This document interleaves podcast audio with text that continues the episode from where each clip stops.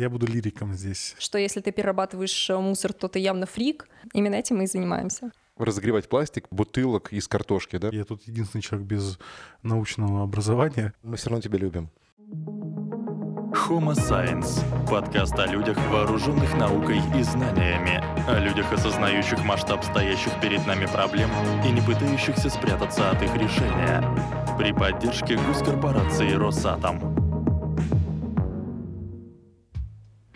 Всем привет, это подкаст Homo Science. Э, меня зовут Илья Абилов, и мы продолжаем серию подкастов э, с учеными, когда мы говорим о науке, технологиях, мышлении и человеке будущего, о том, как э, мы будем преодолевать глобальные проблемы, стоящие перед человечеством. И сегодня мне помогает Артем Акшинцев, эколог, гидробиолог. Привет. Да, и э, у нас в гостях Сакина Зиналова, химик-полимерщик и популяризатор науки. Всем привет. Ну что, сегодня мы поговорим про пластики, про то, что это такое, откуда взялось и почему, Сакина, ты именно занимаешься. Расскажи немного о себе. Да, я, как уже было упомянуто, химик, э, химик-полимерщик, и основная часть моей деятельности была так или иначе связана с синтезом полимеров, и в основном я специализируюсь именно на биополимерах. Давайте я внесу некую ясность, что вообще такое пластики, что такое полимеры. А, полимеры представляют собой э, большие, чаще всего органические соединения, состоящие из э, одинаковых звеньев, связанных между собой. И вот эти звенья являются мономерами, из которых эти полимеры и получают. Чтобы понять, что такое полимеры, достаточно оглянуться и посмотреть вокруг себя. Например, э, это может быть натуральные полимеры типа целлюлоза, хитин, хитозан, пектин – крахмал или синтетические полимеры, о которых мы сегодня будем много говорить. Ну, например, это полиэтилен, полипропилен и так далее. А натуральный полимер можно называть пластиками? В полной мере не совсем.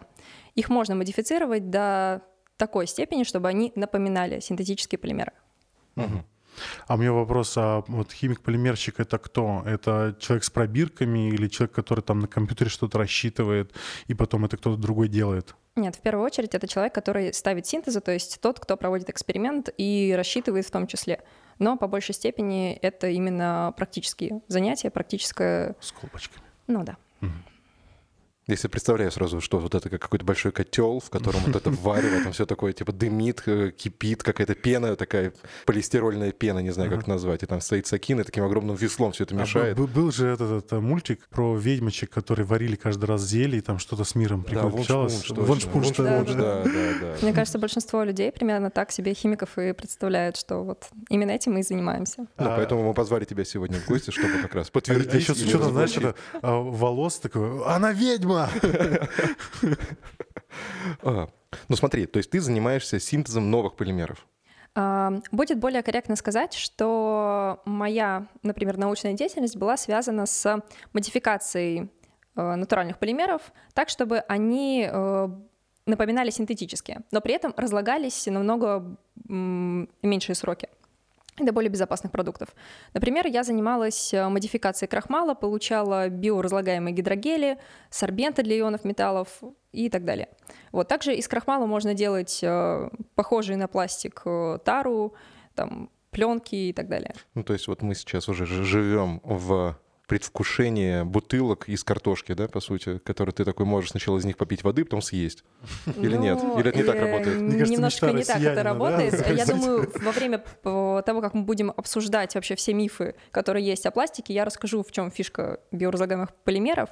Вообще, наверное, стоит разобраться с теми пластиками, которые нас окружают чаще всего. Да, и, кстати, немножко про историю пластиков. Насколько я знаю, это не так давно вообще придумали всю эту тему. А, да, в целом а, полимеры, ну, наука о полимерах, она достаточно новая, да, и первые пластики, хоть и появились в середине 19 века, активно начали их использовать примерно в 20-е годы 20 века. Тогда появились первые пластики типа паркизина, да, и потом начали их больше, более-менее модифицировать. И первые пластики были именно из неперерабатываемых, да, как мы сейчас это называем, пластмасс, неперерабатываемых материалов. Это, например, фенолформальдегидные смолы. И постепенно... А что это? Ну, ну название я понял. Ну, вообще полимеры делятся на три категории. Да? Есть э, термопласты, которые могут быть переработаны, есть термореактопласты, э, ну или реактопласты, как их иначе называют, э, те, которые не перерабатываются, то есть они однажды отвердевают, и больше их нельзя переработать. И эластомеры, например, ну, резина. Угу. Вот. То, с чем мы чаще всего имеем дело, это термопласты. То есть их можно много раз переработать, и к ним относятся, например, пластик из бутылок, это крышки от стаканчика кофе, это пакеты и так далее. Одноразовая посуда вот это вот. Да-да-да, одноразовая посуда — это чаще всего полистирол. Угу. Вот. А как вот вообще вот в этом многообразии не запутаться, потому что для меня все пластик, ну то есть все, что типа похоже на пластик, скорее всего пластик. Но вот ты говоришь какие-то сложные названия, и я прям, ну типа понимаю, что они, ну, они слишком сложные, а вот как обывателю в этом многообразии не запутаться? То есть что это за пластик? Он это какие-то вот вредные виды пластика или это какие-то специальные виды пластика? Как это вот? Ну, а, смотри, в, в целом мы употребляем лишь, э, наверное, 10-15% от всех э, продуктов э, полимерной промышленности, которые только есть. Так мы видим лишь вершину айсберга. На самом деле пластмасс существует великое множество. Мы чаще всего сталкиваемся, когда это пластик используется в мебели, в посуде какой-то одноразовой и так далее. Хотя пластики используются в хирургии, используются в качестве суперконструкционных материалов и так далее мы чаще всего имеем дело с термопластами. И термопласты, которые могут быть многократно переработаны, имеют на это даже свой, э, свой специальный знак. Это тот самый треугольничек, в который заключена цифра или какие-то буквы. Вот. И в целом мы чаще всего сталкиваемся именно с десятью пластиками. Это цифра 1 — PET, из него делают бутылки и некоторые контейнеры. Цифра 2 — это полиэтилен высок, э, высокой плотности, из него делают трубы, некоторые там каркасы, и некоторую многоразовую посуду. Под цифрой 3 у нас скрывается ПВХ. Из него делают линолеум. Скрывается. Скрывается, да. Из него делают э, линолеум, также одноразовую тару. Э, под цифрой 4 у нас, по-моему, полиэтилен низкой плотности, если я не ошибаюсь. Из него как раз делают пакеты и вот какие-то абсолютно одноразовые вещи. И под цифрой 5 у нас полипропилен, вот из него изготавливают многоразовую посуду, какие-то трубы. Э, он используется также в мебели под цифрой. Это у меня было 4, 5, 6. У нас, э, если я не ошибаюсь, э, так, у нас уже был поли, ПЭТ, полипропилен, полиэтилен. Ну, смотри, у нас получается всего 7 цифр. Да. Из них, ну вот как... Полистирол. Полистирол, 6. да. А из них, из этих цифр, угу. а, нам, как обывателям, вообще чего стоит бояться, не бояться, потому что с пластиком, безусловно, сейчас есть большой хайп, а, скажем так, война пластику, угу. с одной стороны, и когда мы видим там в социальных сетях, где-то еще все дико борются, такие типа, блин, вот пластик, одноразовость, это очень плохо, угу. и так далее. А, и в то же самое время пластик вокруг нас, ну, никуда не девается. То есть мы живем в пластиковом мире, да, действительно, ощущение, что пластиковый мир победил, а мы такие рыпаемся, рыпаемся как-то, но ничего конкретного предпринять не можем. Действительно, вот есть большая проблема, что пластик победил, нам нужно с ним бороться. Что с этим можно сделать? Или не нужно бороться? Или как вообще быть? Нет, в целом проблема пластикового загрязнения есть, и было бы странно ее отрицать. Э, Все-таки мы видим, как увеличивается количество пластикового мусора на полигонах, ну и это, в общем-то, есть, и было бы глупо говорить, что у нас не существует такой проблемы. Это все а, фотошоп, да? Да, это все не фотошоп. Дело в том, что огромное количество одноразового пластика действительно можно было бы э, не производить. Если бы у нас была немного другая культура потребления, мы смогли бы снизить количество тех пластмасс, которые мы используем, которые производятся, так как спрос рождает предложение. Так или иначе, все-таки большинство пластика, который выбрасывается, примерно 70% всего пластикового мусора, это одноразовая упаковка. И так как всего 5-7% э, всего пластика, который выбрасывается, перерабатывается, mm. проблема переработки пластика и проблема создания именно многоразовых э, вещей вместо одноразовых, она активно стоит. То есть нам нужно, во-первых, пересмотреть свое поведение от, по отношению к пластику, нам надо чаще выбирать многоразовые вещи, нежели одноразовые, и плюс научиться такие сдавать это все на переработку. Ведь выбрасывая пластик, мы по факту выбрасываем деньги. А есть вообще вот э, что-то подобное, типа как акциз вот на табак и алкоголь, но на пластик еще, например? То есть чтобы э, сразу был налог, э, который бы позволял организовать переработку э, материалов э, в будущем.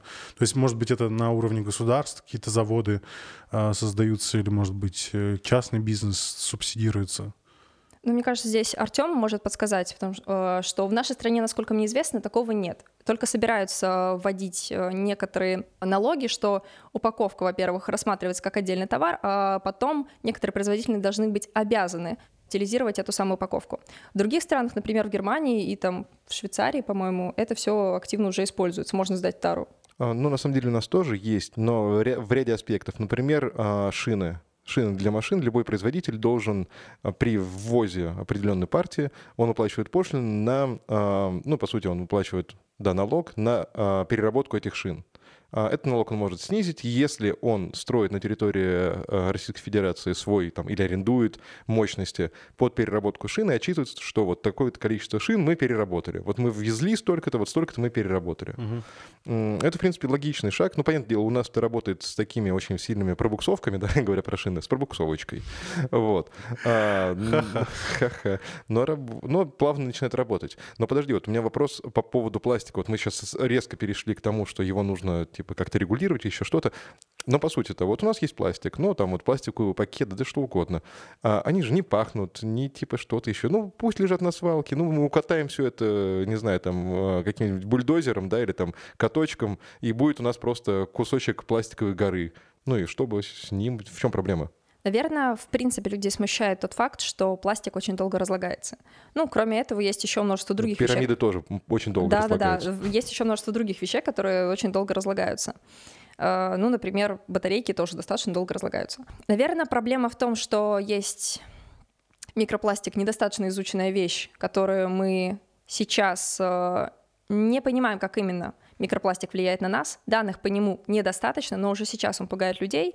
Уже сейчас появляются громкие заголовки, и большинство метаанализов на тему пластика, э, микропластика, из различных видов полимеров заканчиваются фразой «наших данных недостаточно для того, чтобы утверждать об однозначном вреде микропластика, однако это требует дальнейшего изучения». Наверное, есть, ну, микропластик уже везде. То есть, насколько я знаю, поэтому если сейчас скажут, что микропластик точно влияет на там, наше здоровье, начнется массовый хайп, бучи и так далее. Ну, по крайней мере, на данный момент э, эта тема изучена лишь на э, дафнях, на некоторых э, рыбках, и небольшие исследования есть на млекопитающих. И то там очень много нюансов, потому что микропластик э, попадает в организм не все частицы. А лишь э, очень маленького размера, примерно 5 микрометров. А если я правильно понимаю про пластик вообще, вот э, когда с точки зрения обывателя, я тут единственный человек без научного образования. А... Мы все равно тебя любим.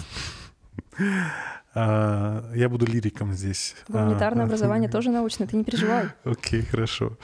И э, как я понимаю проблему, что э, на свалке, если оно лежит, то оно, во-первых, мешает разложению, в принципе, бытовых отходов каких-то, да, а если оно попадает куда-то в воду или там еще в природу, э, то, соответственно, ну, звери, ж, там, животные э, могут это там проглотить, э, умереть, и, там, я не знаю, отравление получить. Ну, да, все эти такое. картинки про птиц, у которых живот забит пластиком. Правильно я понимаю проблему или нет? Да, э, это так или иначе тоже с этим связано, потому что встает вопрос, как нам с ним обращаться. Нам его захоранивать на полигонах, э, там, выкидывать в океан, что он быстрее растворялся, или там строить мусоросжигающие заводы, там, пиролизные установки, как с ним обращаться, или сдавать на переработку. В общем, э, этот вопрос остается открытым. Научное сообщество говорит, как можно решить этот вопрос. Но то, что мы видим сейчас, вот то, о чем ты говоришь, а именно животные морские, которые запутались э, там, в пластиковом пакете, это результат неконтролируемого выброса пластиковых отходов. То есть они ведь изначально были не в океанах, их прибило с, в океан с прибрежных районов. То есть люди просто несанкционированно выкидывали мусор. Или свалка находилась рядом с водоемом. Ну, собственно, с человеческой природой вообще ну, работать очень тяжело. И научить людей не выбрасывать мусор там, вокруг себя И поэтому тут скорее нужны какие-то комплексные усилия, не только со стороны говорить то, что людям не выбрасывайте мусор, но и вообще не давать им мусор, чтобы они его выбросили. Ну, понятно, там, сокращать упаковку, да, излишнюю. То есть вообще не давать им в руки этот одноразовый пластик, и говорить, Да, ребята, вполне. пользуйтесь вощеной бумагой, там, не знаю. Вот вы можете взять э, бутылку, да, там, для воды, да, одноразовую, а можете ходить со своими мехами. Вот я, кстати, потом хотел на, на, на, на финал оставить тему э, эко-привычки из СССР. Но мы можем об Да, этом да, поговорить кстати, в финале, да. а сейчас обсудить э, бедных животных, которые там застряли. да, да. Вот я, я просто э, наверняка, ну, те, кто более-менее интересуется наукой, наверняка слышали про э, Тихоокеанское мусорное Мусорное пятно, да. Ну, оно не совсем пятно, это там огромная акватория. Не только Тихоокеанская. Да. Вот, и э, у многих в голове, когда вот они, типа, представляют себе мусорное пятно, это вот, типа, куда-то вода прибила кучу мусора. Но, по сути, с точки зрения вот научного сообщества, Тихоокеанское мусорное пятно — это, по сути, уже просто каша из всего Это вообще, взвесь. да, то есть растворенная в воде в том числе, да, соответственно, там уже даже не вода, а какая-то субстанция э, с- смешанная. Ну, пластиковый Вот, и, соответственно, да. там, да, не могут выжить просто э, животные. Правильно я понимаю? При- меняется экосистема и возникает новая. То есть, например, посредине Тихого океана, собственно, собственно, в районе мусорного пятна уже появились водомерки. Водомерки посредине океана. Вы понимаете, что это, ну, типа, дичь какая-то. Но они живут именно там, потому что меняются, э, собственно, волновые процессы. То есть уже не возникает таких мощных волн. И там вполне себе живут э, водомерки, которые тусят. То есть это возникает новая экосистема. Тут же вся штука в том, что природа приспособится. Природа переживала не такое, да. То есть вот изменится привычно нашему миру окружающая среда, а это проблема. Тут должна быть ставка Джорджа Карлина. Лю- Да, э, Планета в да. порядке. Да. А, Да, и это, кстати, касается не только водомерок, ведь микроорганизмы э, меняются намного быстрее, так как у них э, сменяемость поколений намного быстрее. И, в принципе, сейчас есть э, несколько видов микроорганизмов, которые научились перерабатывать пластик. Вот. э, Есть микроорганизмы, есть э, некоторые насекомые, там даже мышные черви, научились э, использовать пластик для получения энергии. У нас было пара лекций на вот лектории Сетап как раз про перер- ну, а, в общем, э, микроорганизмы, которые перерабатывают э, а, нефть и ее какие-то ну, там, Производные. производные, да. И вот в контексте этого мы так коснулись темы Тихоокеанского мусорного пятна. А, В медиапространстве, в СМИ и так далее э, очень часто какие-то кричащие заголовки, какие-то самые яркие фотки, какие-то крайние примеры. И э, вот э, есть известное достаточно выступление на TED, поездка на остров Мидвей. А, В общем, фотограф попал на остров Мидвей, нашел там альбатросов, каких-то животных, которые, ну, когда он вскрыл там им там, условно, тушку, и внутри просто какие-то нашел уже колпачки. мертвых. Ну, Мертвых да, он уже да. нашел. Вот, и у у них там какие-то колпачки от ручек, э, какие-то там ватные палочки, еще что-то, то есть прям вот полностью. И он потом сделал из них инсталляции а, и ну, опубликовал а, фотографии и сделал какие-то выставки и так далее. И, ну, в общем, очень большой всплеск а, после этого видео был а, упоминаний в СМИ и так далее. И вот в- вопрос а, такой. А Нужно ли больше такого эмоционального контента? Потому что, ну, на меня это произвело прям огромное впечатление. Я, наверное, ну, не буду говорить, что я прям в тот момент прям сильно задумался об экологии сильнее, чем до этого, но оно, скажем так, было важным этапом вот в эволюционировании каких-то моих взглядов по отношению к экологии. Хотя для меня, наверное, уже достаточно давно этот вопрос актуален. Но вот после этого видео я прям ну, почувствовал, что это важно. И вот вопрос к тебе, наверное, Сакин, сначала. Как ты относишься вообще к такому контенту, который, по сути, такой и шок-контент, и эмоциональный, и люди потом, ну, скажем так, поп- популистских каких-то настроений больше придерживаются, и какие-то популистские решения могут принимать. Вот как ты относишься к этому? Ну, я не знаю, возможно, мое мнение будет не очень популярным. Я считаю, что контент такой может быть, но его не должно быть слишком много.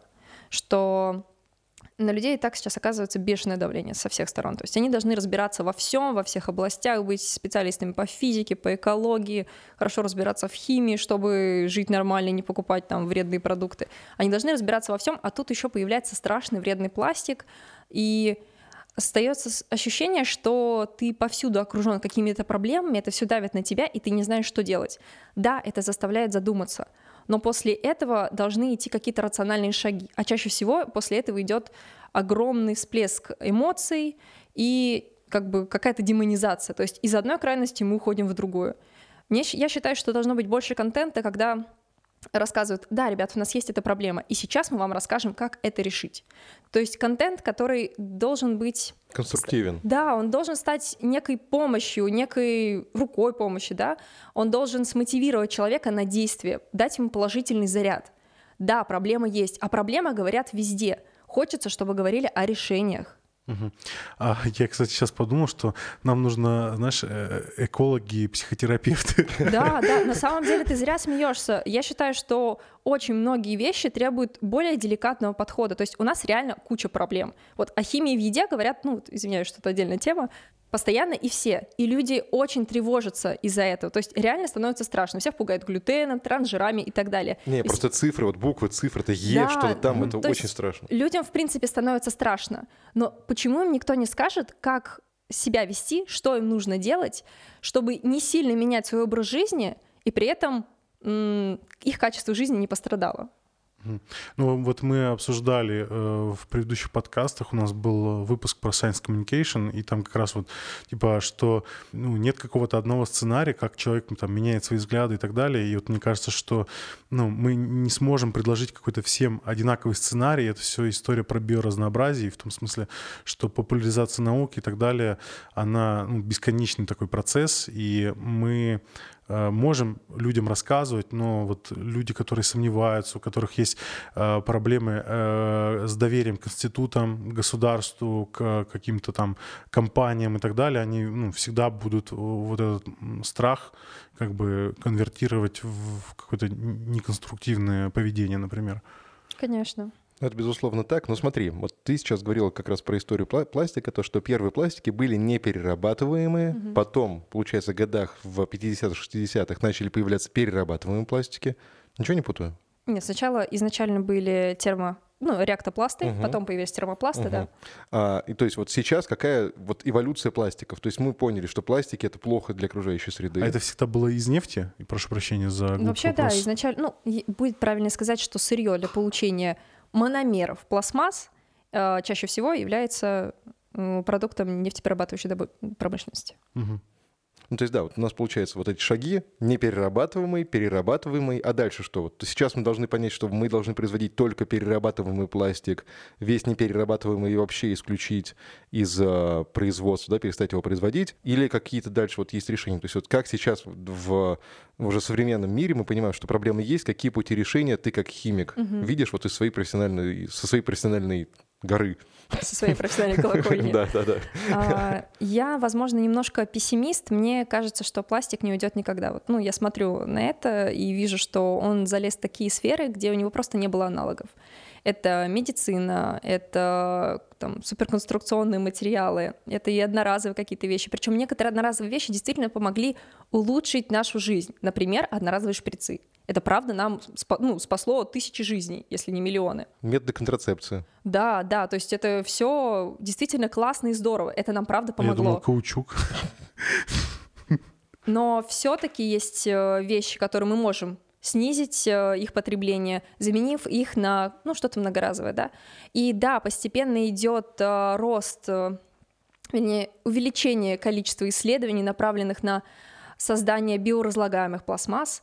Это могут быть э, пластмассы на основе биополимеров, как, например, модификация крахмала, хитина, или полностью синтетические пластмассы, которые просто разлагаются до безопасных веществ. Ну, например, полилактит и поликапролактон.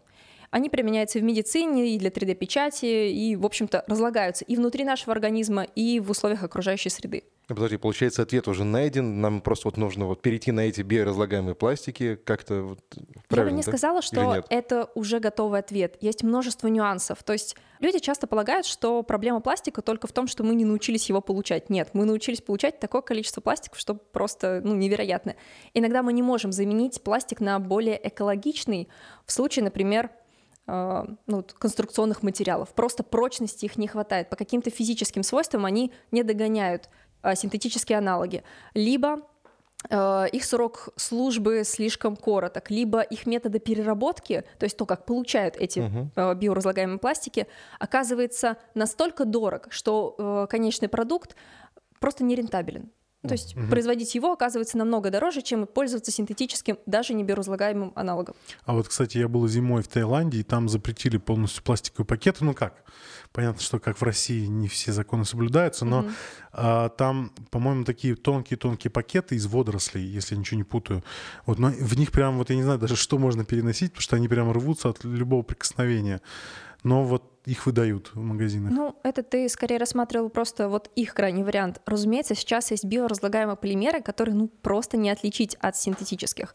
Например, есть множество модификаций крахмала, которые реально выглядят как, например, а, полиэтиленовый пакет. А это вот как раз область твоей специализации, если я правильно Ну, вообще понимаю. модификация крахмала, да, это угу. вот моя сфера деятельности. И таких примеров очень много. И есть не просто модифицированные, да, есть просто, где два биополимера связаны между собой. Например, пластик Marina Tex, э, где получили пластик из хитина и агара. Вот, то есть это Агар полностью... это из водорослей. Да, да, да. Ага. Это как раз э, пример, когда использовались только отходы. Отходы пищевого производства и вот рыбной промышленности. И получили пластик. Проблема таких полимеров, таких пластмасс, сделанных из э, биоразлагаемых полимеров, вернее, из биоразлагаемого материала, в том, что не всегда сырье бывает одинакового качества.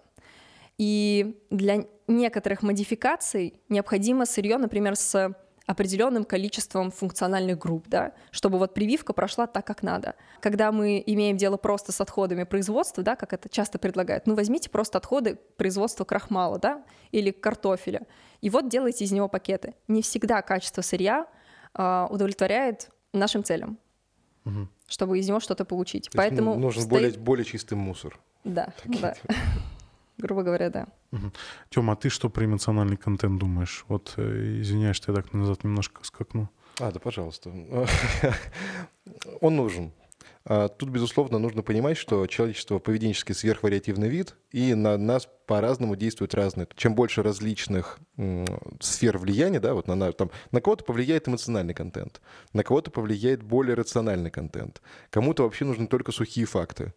И зачастую, кстати говоря, возникает такое, что те, кому нужны сухие факты, начинают там гнобить всех вокруг, говорится, что вы там истерите. Те, кто истерит, говорится, типа, за что вообще ты, вы не можете разобраться, вы всегда не уверены, типа, идите лесом, вы с вами каши не сваришь, пластика не сваришь. Вот. И Безусловно, нужно разное, потому что мы, ну, все разные, у нас по-разному работают там механизмы понимания, вовлечения, эмпатии. И сейчас, ну, опять же, мы с вами представители вида, да, которые уже почти 8 миллиардов, а мы-то привыкли жить маленькими племенами, там, человек по 50, и с тех пор наша психика не сильно изменилась, мы очень быстро выросли. И поэтому понять мусорную проблему пластиковую нам очень тяжело. Особенно, когда мы там заходим в магазин, купили там, не знаю, вот это поддон, да, там огурцы купили, они вот на этом поддоне черненьком, там сверху затянут какой-то пленочкой. Приходим домой, огурчики выложили в холодильничек, все это выкинули в мусорку и забыли. И, конечно, тут нужно показывать действительно там вот кадры с свалок, кадры с э, тех же самых природных мест обитания, чтобы понимать вообще, что в мире ничто не, никуда не девается бесследно. То есть, что это не какая-то волшебная мусоропровод, куда там все выкинул и все забыл про это, и никаких следов ты не оставил. Не оставил. С этим, ну, как я понимаю, сейчас борется, и, в, собственно, вовлекая через эмоциональный контент, там, через эти те же самые там, эко-привычки, да, с одной стороны, и с другой стороны, через утилизацию мусора. То есть, что мы сейчас видим, когда мусор пытаются превратить из мусора в отходы, отходы — это то, что можно переработать, или сжигают. То есть это как раз с пиролизмом, ну, в моем представлении, Васагин, может, меня поправишь, вот эти все мусоросжигающие заводы, которые сейчас строят вокруг Москвы, это такая экстренная мера, потому что огромное количество отходов, и вот от них нужно избавляться, с этими свалками там типа жить невозможно, как-то ну, их рассортировывать вручную очень долго и муторно и вообще невозможно, и лучше просто сразу все сжечь. Ну, другой вопрос а, какие именно заводы строят, то есть какого качества они будут. Если это заводы действительно с установками пиролиза, где помимо то есть там и заранее происходит сортировка мусора, и туда попадает только, там, например, пластик определенной э, маркировки. А что такое пиролиз? Пиролиз — это обработка при очень-очень высокой температуре, при которой достигается, например, в случае пиролиза пластика можно еще и получать топливо. Угу. Вот. А, когда мы имеем дело с просто мусоросжигающим заводом, там, скорее всего, не стоит ни уловителя газов, которые выходят, э, поэтому часто там можно зафиксировать превышение по вредным выбросам. Кроме того, там не происходит сортировка мусора. То есть все сжигается на одних и тех же температурах, хотя температура горения и температура неполного сгорания у, каждых, у каждого материала разные. Например, э, можно при 600 градусов э, сжечь большую часть мусора, но при этом не весь пластик сгорит до продуктов его полного сгорания. Ну, смотри, то есть продукты полного сгорания — это СО2 и... Вода и, ну, в очень редких случаях это может быть еще метан. Угу. Но чаще всего это СО2 и вода. А вот эти все а, диоксины... И Диоксины вот — это чаще всего продукты неполного сгорания. Вот это именно то, о чем Не, я говорю. Подожди, углерод же сам сажу образует, вот эта вот мелкая, мелкая штука, как это называется? Ну, она же, это углерод. Ну, по идее, да, ну, да, да, кстати а говоря. А она, она, она же тоже должна образовываться в процессе горения или нет? Но если у тебя такое пламя, которое адское, то у тебя, по идее, должно вообще все выноситься там, типа, в воздух, то просто вода, СО2 и немножко метана. Нет, так а куда Саша-то девается? Ее соскребает То есть, или она догорает? Я просто вот этот момент проясните, пожалуйста. Нет, там могут образовываться и твердые э, продукты сгорания, но они утилизируются по-другому. Мы сейчас говорим про газы, которые выделяются ага. в процессе пиролиза. Среди газов там вода и углекислый газ. То есть то, что сажа остается, ее просто обратно там собирают, и вот на, как раз на, на Честно полигоны... скажу, я не специалист по именно пиролизным установкам, поэтому что происходит в конечном итоге вот именно с твердыми продуктами там, сгорания, если они остаются, я пока не очень представляю. Ну смотри, вот по твоему... Э, давай немножко пофантазируем, mm-hmm. да, по, по, поиграем в какие-то такие форсайты, не знаю. А, что будет в дальнейшем? Вот у нас сейчас э, через 10 лет Например, вот сейчас, ну, количество людей растет, понятное дело, количество пластика растет, несмотря на все усилия там по экологизации, скажем так. Безусловно, есть страны, которые запрещают одноразовый пластик, это там вот, э, Илья уже говорил про Таиланд, то же самое там Кения, например, которая запретила, ну, просто там нет пластиковых в Европе, пакетов. Еще в Европе, да, идет, идут к этому. Ну, кстати, там сокращают количество одноразовых пластиков, э, пластиков и повышают цену на такие более плотные пакеты, mm-hmm. как, кстати, в Советском Союзе были вот эти пакеты, которые потом стирали. Снова мы про эко-привычки да, да, да, эко-привычки СССР, отдельная тема. Вот. Что будет через 10 лет? А, при хорошем или плохом раскладе? А давай и так, и так. Ну, про хоро... Э, при хорошем раскладе, если мы говорим про нашу страну, например, проще рассуждать в масштабах страны, то у нас появится некий э, инструмент регулирования количества одноразового пластика, ну, например, хотя бы в супермаркетах и в том, как э, продукты питания упаковываются в этот одноразовый пластик, что производители будут обязаны э, брать на себя ответственность, куда потом он девается. Появится больше пунктов э, для сдачи и больше заводов по вторичной переработке. Не только пластмасс, но и других материалов. Например, больше заводов по переработке тетрапак. Вот. Это хороший случай, и, возможно, в школах и в каких-то других учебных заведениях будут учить тому, как обращаться с этими материалами, как жить более экологично и как, в принципе, оказывать меньшую нагрузку на окружающую среду. При плохом раскладе ничего этого принято не будет, и почему-то мне кажется, что вероятен плохой расклад. Просто потому что людей это мало интересует. Хотелось бы, чтобы больше людей не воспринимали это как э, э какое-то модное движение или что если ты перерабатываешь мусор, то ты явно фрик, как, как это сейчас вот э, воспринимается мы получим бешеное количество отходов, ну как вот сейчас. Например, эта пандемия уже дала нам невероятное количество отходов в виде одноразовых масок и перчаток. Согласно рекомендациям Министерства здравоохранения, мы должны менять э, маски и перчатки каждые два часа, при этом упаковывать их в полиэтиленовый пакет и выбрасывать. В медицинских учреждениях есть возможность сдавать эти маски на специальную переработку, но тогда эти маски просто сжигаются, они обрабатываются, потом сжигаются. Для нас э, такой возможности нет. То есть каждый раз, э, несколько раз в день бегать и сдавать это все куда-то, ну, и вряд ли кто-то так делает. Мы просто все это выбрасываем, и все это оказывается на мусорных полигонах, и в итоге мы имеем огромное количество таких медицинских отходов. Кроме того, они еще опасны тем, что они могут быть заражены. И просто это куча спанбонда, который делается из э, полипропилена, и все. И мы с этим ничего не делаем. И, скорее всего, если такие меры а, будут продолжаться, мы постепенно будем иметь все более и более ярко выраженную проблему переполненности полигонов. Слушай, ну смотри, получается, маски, перчатки, они не перерабатываемые. То есть их нельзя переработать и там типа Как сделать из них новые маски, новые перчатки. Как мне э, заявил один очень грамотный человек, который занимается переработкой э, пластмасс, теоретически можно. То есть э, спанбонд перерабатывается, так как это... А спанбонд что это, за Это слово? вот то самое волокно, из которого делается маска. А, чаще всего ага. оно делается из спанбонда. Это волокно на основе полипропилена, чаще Мгм. всего. И они, правда, перерабатываются. Проблема в том, что никто эти маски не собирает, не сортирует. Поэтому никакой переработки здесь речи идти не может. В теории, да, можно, но так никто не делает. Нужны роботы, которые И, скорее всего, не будут делать. Ну смотри, а если вариант, вот ты говоришь про два варианта, когда там осознанные люди и неосознанные люди, а касательно твоей профессии, то есть если сейчас начать делать пластик, ну мы играем, ну, то ставим, типа, типа, Мгм. верим, что люди не слишком осознанные, ну давайте им сразу давать биополимерный пластик, там, который разлагается на там плесень липовый мед, и типа с ним все клево, там его можно кормить птиц. Вот ты снял маску, порвал ее на части, покормил голубей, и они улетели и счастливые. Интересная А, история. Да, замечательно. Я это даже представила. А, Идея неплохая, то есть э, в идеале выглядит прекрасно, но здесь опять же встает множество нюансов. Точно ли будет выгодно нам использовать такое большое количество, например, природных ресурсов для производства одноразовых биоразлагаемых вещей? Вот в чем проблема? Я опять сейчас буду говорить про свой любимый крахмал, прошу Давай, прощения. давай. А, Картошку я люблю, клевый. А В чем проблема биоразлагаемых э, пакетов, например, на основе крахмала?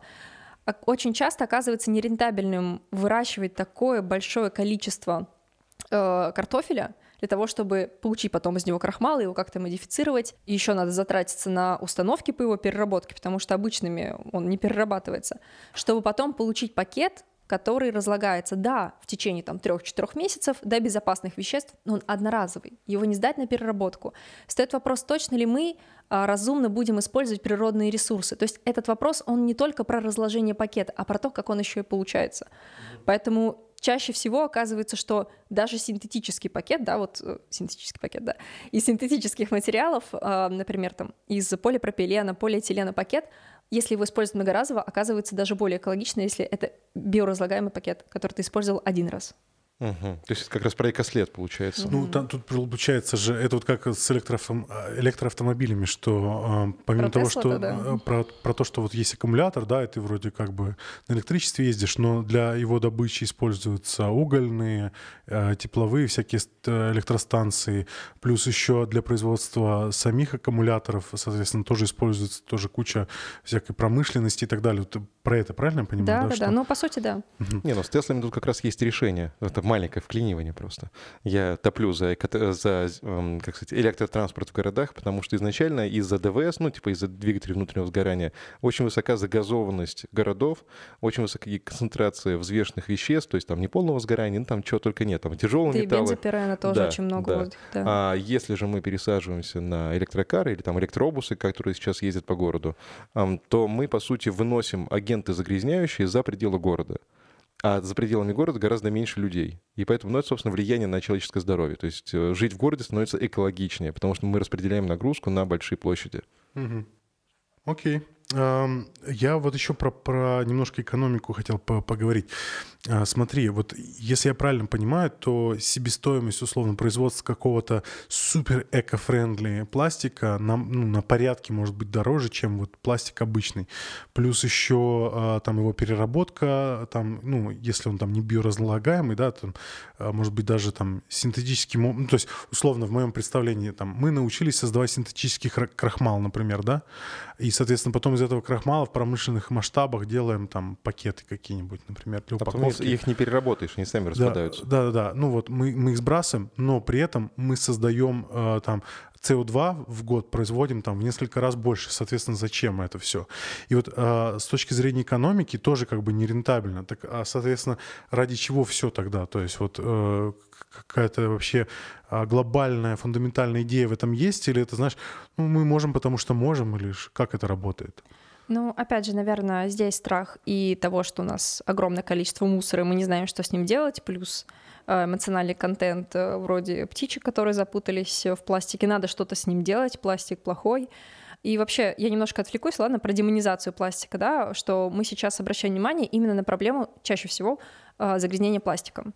То есть намного меньше говорят про, например, загазованность в городе, а, но, например, очень мало говорят об э, использованных батарейках, которые тоже выбрасываются чаще всего на обычные поликоны и которые также могут заражать почву и воду. Но при этом они используются очень активно. Пластик — это хороший материал. Проблема в том, что мы не умеем с ним работать. То, что ты говорил, а, пока, пока будет низкий спрос на биоразлагаемые там, пакеты, да, грубо говоря, биоразлагаемые материалы на основе, там, неважно, синтетических полимеров или биополимеров, они будут дорогими всегда. Как только спрос на них будет увеличиваться и будут введены какие-то дополнительные налоги на пластиковую тару, то, разумеется, они станут э, более нам доступны. Что касается того, как они будут попадать, что они будут выделять. Да, они будут выделять углекислый газ там, и воду. Но точно так же у нас, э, мне кажется, намного больше выделяет того же углекислого газа, метана и там, воды э, животноводство. Поэтому здесь важно Это у нас сопоставлять. Будет отдельная тема, да. Важно сопоставлять э, риски и вот понимать, что для нас будет более выгодно в данном случае. Я вот еще, знаешь, сейчас подумал, что а, вот мы сейчас из-за пандемии как бы больше начали пользоваться доставками, но я уже вот доставкой пользуюсь там продуктов ну, последние лет 5, наверное. Ну, то есть, а сейчас они прям вышли на, прям на какой-то новый уровень. Ну, во-первых, это стало гораздо быстрее, чем э, там пару лет назад. И э, они привозят все в ящиках таких пластиковых, ну, многоразовых. А, соответственно, все тебе выгружают. Если даже какие-то пакеты есть, то они их забирают, куда-то на утилиз... утилизацию забирают. Ну, я очень надеюсь на это. Вот. И э, вот даже вот за такой короткий срок произошла смена э, немножко потребления. То есть, если раньше у меня был пакет для пакетов, да, а, куда я складывал пакеты из магазина, которые я там снова покупал, потому что забывал взять в магазин с собой пакет. То сейчас все доставка, как бы, и у меня сложилось впечатление, что у меня количество пластика в моей жизни а, уменьшилось просто потому что, то есть без каких-то усилий дополнительных с моей стороны. Ну, здорово. Я думаю, что не все могут этим похвастаться, но Артем, ты заметил, что количество пластика уменьшилось? На самом деле нет. То есть вот Илья рассказывает про повод того, что у него забирают пакет доставщики. У меня ни разу никто не забирал пакеты. Наоборот, они из своего многоразового ящика достают все те же самые не, пакеты не, и Не буду тебе. упоминать, э, чтобы не казалось рекламой, но конкретно у них там есть функция прям. То есть ты можешь прям э, в заказе указать, что типа хочу, чтобы у меня забрали всю упаковку. И mm-hmm. курьер... Прикольно. Да, да. Нет, ну тут еще есть, конечно, вот сейчас говоря про моду на демонизацию пластика, mm-hmm. есть и мода на экологизацию своего быта. То есть это становится, но это уже не становится, это уже стало модным. То есть мы понимаем, когда там любо, э, любая селебрити, да, или там эм, звезда инсты, там, да, что-нибудь еще, эм, там сидит на пляже и пьет, не знаю, коктейль через э, соломинку вот эту одноразовую, ее mm-hmm. зашеймят просто в ноль. Mm-hmm. И поэтому сейчас там все таскают с собой эти алюминиевые соломинки, mm-hmm. потому что просто не хотят попасть под э, хэштег э, стопсакинг. Ну, mm-hmm. просто потому что такие, типа, блин, ну это не клево будет, в общем, от меня все отпишутся, фолловеры и так далее. Вот, и там те же самые э, эти шоперы, да, э, там mm-hmm. эко-бейки, да, которые... Ну, сейчас, конечно, это безумие, когда каждый, кто хочет стать экологичным или подчеркнуть свою экологичность, э, раздает всем там гостям своего мероприятия, чего угодно. Вот это, вам эко-сумочка, Артем, хорошо, ты говорил, давай поговорим про эко-привычки Да, да, да, наболело, наболело, наболело. Давай, жги. Ну, в общем, нет, про, про СССР, да, про эко-привычки можно говорить, то есть а, тогда было от нужды, Сейчас от осознания, от осознанности, скажем так. То есть, ну, когда вот э, запаковывали в вощеную бумагу, например, там любые продукты, да, там приходишь, вот, там покупаешь масло, и тебя заворачивают в вощеную бумагу, перевязывают бичевой, э, которая распадается на плесни липовый мед. Вот. Типа, все клево. А сейчас такое можно увидеть только в очень дорогих магазинах, куда ты приходишь, и там такие, да, там есть магазин, кстати, со своей тарой, как раз вот то, что mm-hmm. с бидонами. Ты ходили, mm-hmm. ходили там все в детстве за молоком. То же самое сейчас, только это не бидоны, а там какие-нибудь, э, я даже забыл, там есть какое-то слово, особенно очень такое мажорное, а, по поводу там какая-то, ну, по сути, эко-бутылочка для молока, эко-бутылочка для этого, там для круп тоже свои. Очень прикольная штука. А, Сакина, тебе вопрос. А, а, у меня очень часто вот знакомые какие-то, вот раньше в СССР делали на совесть, а сейчас все типа ломается с э, одного прикосновения. И если я правильно понимаю, в СССР э, это пластика-то по сути не было, это были какие-то виды смол. Вот можешь подробнее ну, рассказать? Вот да, э, кстати, мне однажды даже задавали этот вопрос в прямом эфире когда говорили, мне кажется, что в СССР пластик был лучше. Mm-hmm. он просто был другой. Это были, ну, смолы чаще всего, фенол, формальдегид, там, эпоксидные смолы. Это были реактопласты. А то, что мы видим сейчас, чаще всего, это термопласты. Те никуда не делись, просто они в других вещах. Угу. И все. То есть это просто другие материалы. А они дешевле или мы просто не умели? Как, почему? Так? Ну, э, смолы не настолько безопасны для того, чтобы их использовать в качестве тары. И там могут выделять, например, фенол, если вы работаете с фенолформальдегидной ну, смолой. То есть в микроволновке их разогревать нельзя? Нет, ну. нет. А, поэтому... Можно, но один раз, да? Ну да, либо так. Вообще далеко не весь пластик, даже тот, что мы сейчас используем, можно разогревать в микроволновках. Это опять же к тому, что я буду утверждать, что пластик это неплохо, плохо, что мы не умеем с ним обращаться. И даже на том этапе, что вот когда мы его просто так покупаем. Вот, как пистолеты. Так, а не вот, весь вы... пластик можно даже, вот обычный, когда тебе приносят контейнер, даже не, не каждый контейнер пластиковый можно сейчас разогревать. Это я знаю, и вот тут, кстати, вот проблемы в начале обсуждали, да, вот про а, какие-то виды а, пластика, маркировки и так далее. Вот мне как обыватель вообще непонятно, какую можно микроволновку. Я вот когда-то передачу там посмотрел, а, да, какую-то, где там рассказывали, что вот такой-то вид пластика можно микроволновки, такой нельзя. А, там вот, но мне как обывателю вот вообще, вообще это выветривает требуется, конечно. Ну, то есть, да, то есть, да.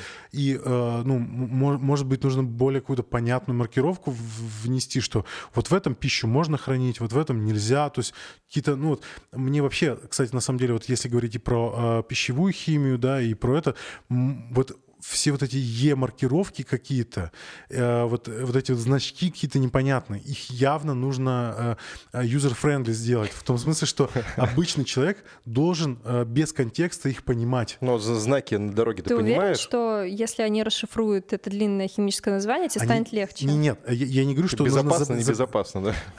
Я не говорю, что нужно запретить вот эти вот э, сложные названия там, да, или кодировки, потому что для компаний понятно, что кодировки э, проще, да, mm-hmm. да, что я имею в виду, что для обывателей должна быть какая-то более понятная маркировка, чтобы они такие, а, так, вот это для микроволновки, так, а вот в этом можно сыр хранить, там, условно, там, хлеб, еще что-то. А вот э, в этом, там, напитки, например, да, и там ничего не впитается, там, из стенок. А с этим можно в горы пойти, он не подведет. Ну, знаешь, вот с, с этим пластиком связки одной и так и далее. Опять, Там э, поймешь, кто история такой. Про, про, история про ПВХ сапоги, да? Кстати говоря, вот мы сейчас э, говорим про то, что разогревать пластик плохо, какой-то можно, нельзя. А почему? Вот вроде бы пластик — это какие-то полимеры, ну типа, ну и что, вот разогрели там один полимер в микроволновке, другой нет. А это вопрос присадок? То есть когда ты говоришь про модификацию сырья для производства какого-то пластика? Не всегда. Смотри, а, каждый пластик, да, это свое отдельное химическое вещество, и у каждого вещества есть э, свои, например, температуры размягчения. Вот. И если ты, например, э, зальешь э, кипяток в пластиковый стаканчик из полиэтилена, он у тебя сильно будет размягчаться. Думаю, угу. ты когда-нибудь так делал и видел, что они становятся мягче. Если ты сделаешь то же самое в полипропиленовый стакан, ну, ничего такого не произойдет. И, разумеется, когда размягчение происходит, э, вероятность того, что ты получишь какие-то микрочастицы пластика, сильно увеличивается. Угу. А также, да, если там есть присадки, вопрос как бы в какой пластик больше кладут присадок, а, то, разумеется, они могут не факт, что попадут, но могут э, попасть вам, вам, например, в пищу. И вот, возвращаясь к вопросу, как можно это сделать. Я не очень представляю, как это можно сделать, ну, например, в супермаркетах, разве что э, делать какие-то таблички, где лежит, там, не знаю, пища в контейнерах, что вот такой пластик можно разогревать, такой нет. Но в целом, если давать какой-то практический совет, то наиболее безопасным пластиком, если вы собираетесь там э, использовать его в качестве одноразового контейнера, то будет полипропилен. Также многоразовые контейнеры тоже лучше выбирать из полипропилена. А какая это цифра? А, это 5. А, в общем, пятерочки это все клево. Выбираем пятерочки. Приходишь в магазин, нет, нет, ну, выбираешь пластик с номером 5. И такой... Есть какие-то инфографики, типа простые. Я просто к тому, что вот, э, знаешь, есть же индукционные печи, да, и для них только специальная посуда должна быть. Я понимаю, что всегда будут люди, которые будут э, делать глупости там, да, и железные тарелки в микроволновку засовывать.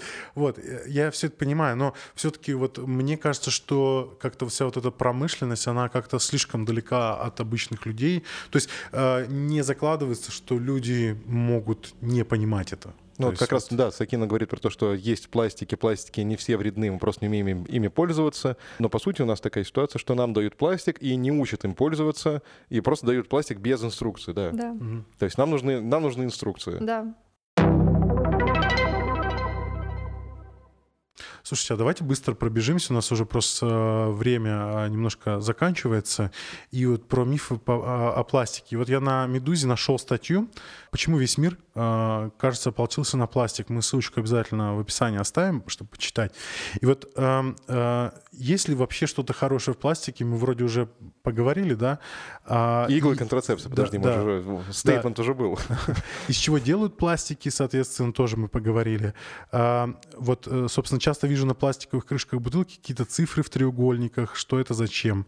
И вот, соответственно, вот все вот эти кодировки можно как раз э, в этой статье будет прочитать подробнее. Номер 5 я прям топ, буквально да. за минуту скажу. Э, если вы выбираете безопасный пластик, то Цифра 1 — это PET, из которого делают э, одноразовые бутылки.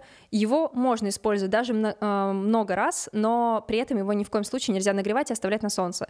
Э, под цифрой 2 и под цифрой 3 скрывается полиэтилен. И тот, и тот можно нагревать, но не выше 60 градусов. Он также безопасен. Под цифрой 4, так, по цифрой 2 и 4 у нас полиэтилен, по цифре 5 у нас полипропилен, его можно нагревать, он безопасен для использования в качестве тара для еды. И под цифрой 5 полистирол, из него делают одноразовые вилки и ложки. Их можно использовать, но если вы их только не будете нагревать. Угу. Вот. А, ну и резюмируя, пластик — это неплохо, но нам нужно учиться с ним работать да. и взаимодействовать. Мы можем назвать какие-то сферы, где пластик прям, ну, точно нужен. Вот ты уже упоминала про шприцы, которые спасли там ну, медицин, десятки, да. Десятки, десятки, да, и в прицел медицин, да, наверное. Ну, ты, что кстати, это зря только про шприцы говоришь. Например, 3D-печать э, ну, костей и так далее. Конюли для аппаратов ИВЛ. Угу. То есть демонизация пластика, она в основном связана все-таки, наверное, с пищей больше, да? И вот Мне кажется, загрязнение. Его не едят. Не-не, мы сейчас не про медицину. Вот про общий тренд на демонизацию, мне кажется, это связано именно с тем, что вот с излишней упаковкой, которая везде, и вот с бытовыми пластиками, которые у нас, а, ну, по сути, тупо одноразовые вот мода на одноразовость, которая пошла там в 80-х годах, mm условно, она сейчас уже достигла своего апогея, вот пошла на спад. То есть все поняли, что слишком много одноразового, и нужно... Есть вещи, где одноразовость — это хорошо, где ее нужно оставить, вот медицина, например, та же самая. А есть вещи, где одноразовость можно, можно заменять многоразовостью. И многоразовость гораздо экологичнее. А, по-моему, то ли вы шутили эту шутку, вот я не помню, в того подкаста, что э, если вот э, загрязненный пластик выбрасывается в урну отдельно от стаканчика, то это ничем не лучше, потому что он загрязнен или что-то такое. Или ну, это не, да, не это вопрос переработки. То есть вот опять же Сакина говорила про сырье для переработки, то есть вот как важно подбирать там важно, это, нужную картошку, чтобы из нее сделать биопластик. Вот. То же самое с переработкой пластиков, которые и так уже перерабатываются, уже есть заводы. Если вы выходите, там, не знаю, из кафешки, у вас там э, этот, стаканчик, который вроде бы бумажный, но он изнутри покрыт слоем пластика, то есть его хрен переработаешь. Даже если вы кидаете его в бумагу, ну вот у вас там вдруг есть рядом урна, которая вот раздельный сбор. И вы такие, ой, какой я эко-френдли. Выбрасываете вот этот бумажный стаканчик к бумаге, выбрасываете крышечку вроде бы к пластику, и вы запарываете всю партию этого мусора, которая была собрана потому что загрязняете и бумагу, то есть там остатки кофе по-любому остаются, там кофе, молоко, ну что угодно в этом стаканчике. Все это попадает на чистую, хорошую бумагу, которую кто, э, кто-то осознанно выбросил до вас, вот, и это нельзя переработать. То же самое касается, и еще тут уже пластик попадает внутрь, да, mm-hmm. собственно, с этого стаканчика. И то же самое касается пластика, который вот крышечку вы выбрасываете в пластик, ее тоже не переработать. Слушайте, а вот э, вы меня до подкаста мой э, один миф устранили про тетрапак. Я прям по-новому э, взглянул. Это вот коробки из-под сока. Угу. Да, Я почему-то прям был уверен, что они не перерабатывают. Их уже типа... много лет как перерабатывают. Изначально, да. когда появилась технология, она была дорогой. И в России не было. А, но это было, кстати, очень давно уже. То есть действительно там давно. лет 10. То есть как в России умеют перерабатывать тетрапак, из него получаются такие гранулки. Угу. Из этих гранул делают там шариковые ручки э, для телефонов, кейсы. Там, ну, там типа чего угодно из них можно делать, угу. по сути. То есть довольно а, ну, прикольная то, штука. Вот те пакеты, в которых молоко, да, там да. соки, да, вот да, это да, все. Да. Да. Везде на них написано тетрапак. Собственно, ну, это было придумано как такая универсальная упаковка, которая и сохраняет там долго продукт, а, как сказать, свежим, да, ну, mm-hmm. типа употребляемым, вот, а, и при этом а, перерабатывается. Окей. Okay. Um, какие-то еще мифы мы забыли? Вообще говоря о вторичной переработке пластика, нужно сказать, что в России не каждый пластик да, перерабатывается. И если вдруг у вас действительно возникло желание вторично, ну, сдавать пластик на вторичную переработку, постарайтесь начать хотя бы с малого, например, с ПЭТ. В России ПЭТ перерабатывает буквально, мне кажется, почти каждый завод. Это самая простая технология. Просто хотя бы начните сдавать э, пластиковые бутылки, они очень просто перерабатываются. После можете заняться э, собирать Ну, только важно, их нужно помыть сначала. Ну, из-под да, это Да, крайне там, желательно. да. Да. Да, то есть А, Потом вы можете сдавать э, полипропилен. А, Об этом всем есть маркировки отдельные. Вы можете все это посмотреть. Например, крышки чаще всего делают именно из полипропилена для этих бутылок. Попробуйте их сдавать. И так постепенно вы будете замечать, что пластик, который вы выбрасываете, вполне себе может стать э, вторсырьем. Ну, вы втянетесь, втянетесь. Вот, но вот по- по- один из последних вопросов, который я хотел задать, это по поводу того, сколько раз пластик вообще можно переработать. То есть вот мы перейдем как, когда-нибудь на тот этап, что вот мы сейчас произвели дофигища пластика, нам больше не нужно его производить, мы просто перерабатываем из раза в раз то, что уже есть. Нет, к сожалению, такого, скорее всего, не будет, потому что пластик, в отличие от стекла, все-таки имеет пределы своего, своей переработки. С каждой дальнейшей переработкой у него ухудшаются физико-механические свойства, то есть он становится более хрупким, ему требуется больше добавок. э, И, например, если изначально это была PET-бутылка, то потом э, это, например, какой-то пакет э, или, там, не знаю, Решето. ну, условно говоря, ведро, которое нельзя уже использовать для контакта с пищей. То есть постепенно качество пластика будет ухудшаться, будет требоваться больше добавок для того, чтобы он оставался там в более-менее презентабельном виде, и в конечном итоге из него нельзя будет сделать ничего. Но даже тогда есть решение. По-моему, в Финляндии э, научились делать из окончательно отработанного пластика гранулы, которые закатывают в асфальт, и это все позволяет улучшить качество полотна дорожного. Ну, опять же, да, как раз про Европу, про захоронение. Там же тоже сейчас не все пластики перерабатывают. Они, по сути, а, делают полигоны, которые заливают бетоном и захоранивают пластик на будущее. Как вот в будущем появятся технологии, которые позволят дешево перерабатывать, а вот у нас уже есть, по сути, а, сырье готовое. То есть, ну, тоже такой прикольный метод. То есть это захоронение, но как ты соз- создаешь себе резерв а, полезных ископаемых, да, Вообще про будущее. резерв и про ну, ресурсы это важная тема, потому что сейчас заводы по переработке пластика в России работают ну, лишь на очень малую часть своей мощности. Им постоянно не хватает сырья. И просто потому что, ну да, производители там какой-то пластиковой тары могут им сдавать это все, но отклик от людей, от обычных людей э, в плане сортировки мусора очень-очень небольшой. Им не хватает сырья, иногда заводы могут простаивать несколько недель, недель э, добирая вот эти тонны пластика, чтобы пустить уже наконец-то цикл. Короче, резюмируя, э, я думаю, что вместо уроков православной культуры и уроков патриотизма нам нужны уроки экологии и обращения с пластиком. Безусловно, это жизнь, жизнеутверждающе и жизнеспасительно. Самое главное. Слушай, а вот я- у меня есть еще вопрос а, про книжки, что почитать. А, Может быть, про пластик есть какие-то ну, популярные материалы, либо, если нет, может быть, просто научно-популярные книги. А, ну, если от меня, то, к сожалению, я книг по пластику, наверное, не порекомендую, потому а что... напишешь? Нет, я пишу другую. А про, про что ты пишешь? Я пишу книжку про яды. Ага, а когда она выйдет? Пластик я, пластик. Она выйдет в, изда- в издательстве Вамбора, наверное, следующей весной. Так вот, э, твой вопрос, еще раз повтори. Напишешь ли ты книгу А. про пластик? Нет, про пластик нет. А что я могу порекомендовать? Книжек, на самом деле, таких вот прям толковых, э, так, чтобы вы стали гуру в теме там пластика, к сожалению, нет. Ну, есть, но они скорее по химической специальности. Химфак, поступайте, А, научитесь. Могу посоветовать два блога, а именно блог э, Собиратора и блог э, Рес- Ресё- Recycle, кажется, так он называется. Recycle. Recycle, Recycle, да. да. Где они достаточно подробно рассказывают, как можно сортировать мусор, какой сдавать, какой нет, и как это вообще может сказаться на нашем с вами здоровье. Да, я сюда добавлю, только- ну, у меня, понятное дело, есть много книг про устойчивое развитие, которые там, ну, и про экологию. Если говорить про эко-привычки, вот, ну, так, добавить чуть-чуть со стороны. Есть еще довольно толковая книжка «Зеленый драйвер» называется. Мгм. Ее написал Рома Саблин. Он одно время называл себя экологом, мы с ним поэтому как-то бодались, потом сказал, что окей, я экологист, я такой, клево. Вот, и все, мы с ним начали нормально общаться. В общем, хорошая привычка, э, хорошая книжка про эко-привычки. И про то, как их внести в свою жизнь. Окей, э, ссылочки на Сакину э, будут в описании тоже подкаста. Я думаю, что она э, с удовольствием ответит на какие-то дополнительные вопросы, либо мы, может быть, еще в будущем пригласим ее и поговорим уже с ответами на вопросы от подписчиков. А на, ссылка на Артема тоже будет в описании. И с вами был подкаст Homo Science. Мы говорим о науке, о технологиях, о мышлении и о человеке будущего, каким видом мы должны стать, чтобы преодолеть глобальные проблемы человечества. С нами был еще раз Артем Акшинцев э, и Сагин Зейналова, химик-полимерщик.